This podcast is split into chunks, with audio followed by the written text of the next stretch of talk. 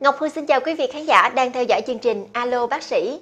Thưa quý vị, vi khuẩn HB hiện nay được các bạn trẻ dành cho một từ đó là vi khuẩn quốc dân. Bởi vì đa phần tất cả mọi người đều có vi khuẩn HB trong người. Và vi khuẩn HB thật sự có gây hại cho sức khỏe của chúng ta hay không? Và nếu trong người của chúng ta có vi khuẩn HB thì hướng điều trị cũng như là như thế nào để chúng ta có thể phát hiện sớm. Trong chương trình ngày hôm nay xin mời quý vị khán giả cùng gặp gỡ thạc sĩ bác sĩ Trần Ngọc Lưu Phương, trưởng đơn vị tiêu hóa can thiệp bệnh viện Nguyễn Tri Phương. Dạ xin được chào bác sĩ. Mến chào Ngọc Hương. Mến chào quý vị khán giả đang theo dõi chương trình. Dạ thưa bác sĩ, lúc nãy Ngọc Hương có dẫn đầu vào chương trình ngày hôm nay thì nhiều người gọi vi khuẩn HB là vi khuẩn quốc dân, tức là nhiều người trong chúng ta mắc phải lắm. Vậy xin bác sĩ giải thích vi khuẩn HB là gì và nó có thật sự có hại cho cơ thể hay không ạ? À? À, vi khuẩn HB à, là một con vi trùng, và con vi trùng này đặc biệt.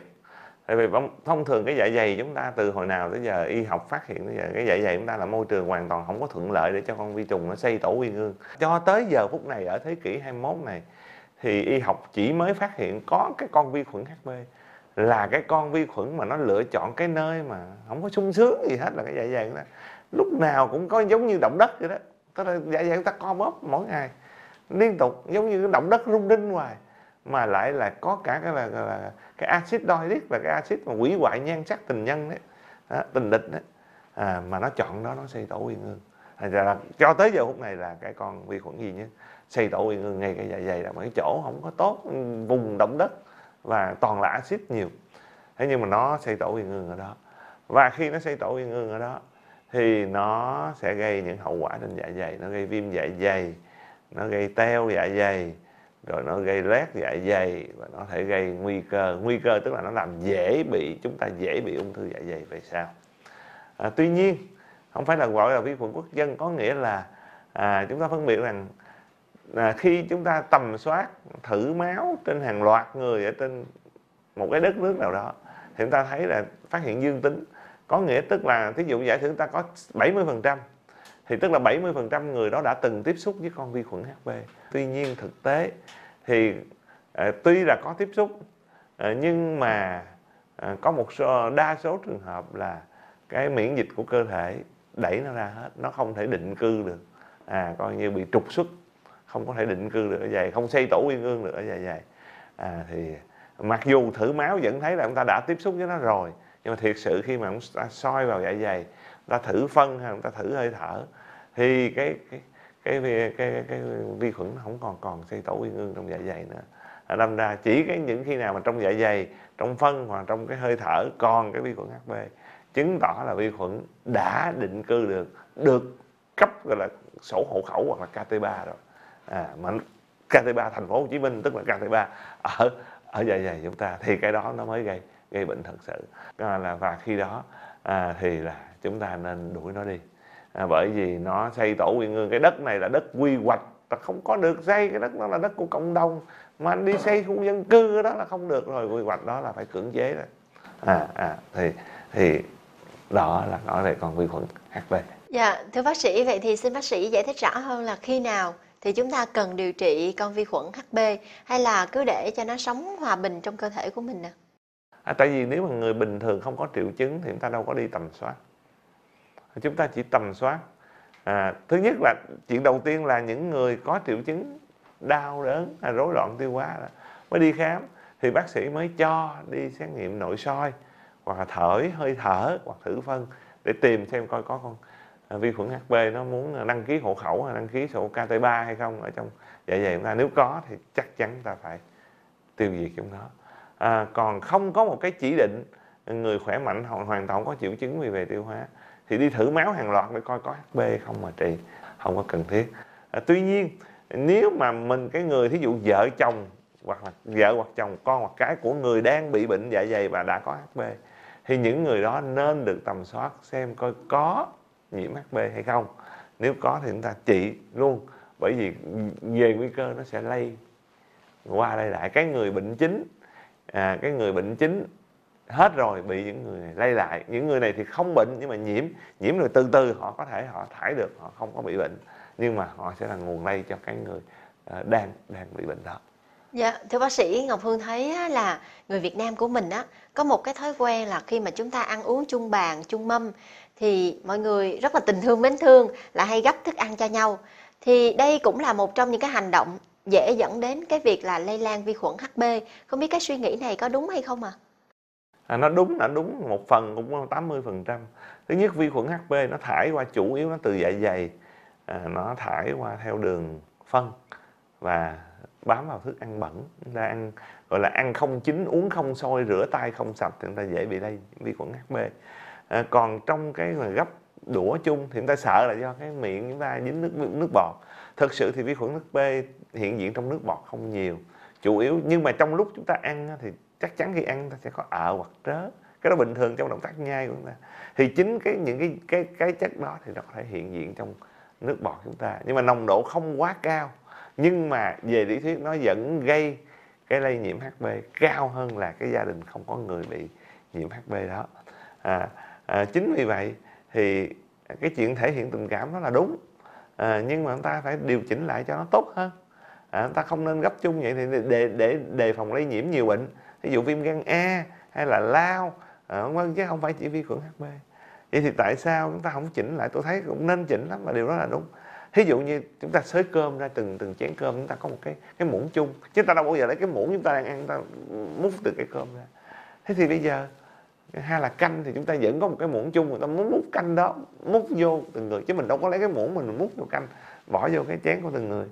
Thế thì bây giờ cái, cái chuyện gấp cho nhau thì rất là đơn giản món thịt món cá mỗi cái có một cái đũa đũa hay là một cái muỗng giống muỗng canh hay giống muỗng mới cơm chung. Thì ai muốn tình thương mến thương cứ lấy cái đó gấp cái đó đưa cho người kia.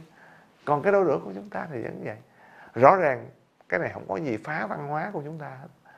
Nó điều chỉnh lại chính chúng ta bình thường rõ ràng. Trong tô canh chắc chắn ta sẽ có cái muỗng chung. Không có ai mà lấy cái muỗng mình mà múc cái canh bỏ vô hết á.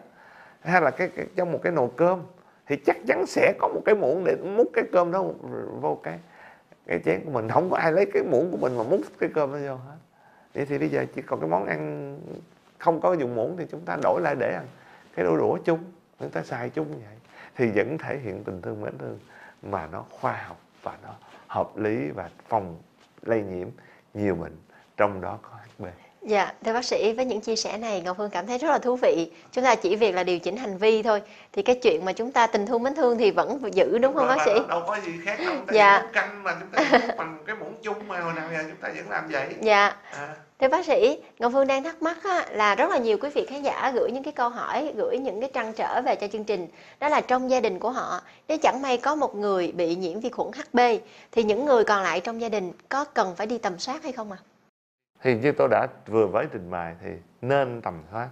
À, nên tầm soát bởi vì cái nguy cơ lây cho những người đó là cao hơn. Có thể bây giờ họ chưa có triệu chứng, chưa có triệu chứng bởi vì có thể là à, dạ dày đang tìm cách để đẩy nó ra không có cho nó định cư nhưng mà nói vậy chứ để mà cắt hộ khẩu được nó cũng phải mất thời gian chứ phải không à, và là thậm chí một số người cái dạ dày nó chịu đựng giỏi thì không cắt hộ khẩu được nhưng mà không biểu hiện triệu chứng à, như vậy à, chúng ta vẫn nên tầm soát bởi vì nguy cơ chúng ta cao hơn những người khác và chuyện thứ hai cho dù từ từ chúng ta sẽ chúng ta khỏe chúng ta có thể cắt hộ khẩu được nó.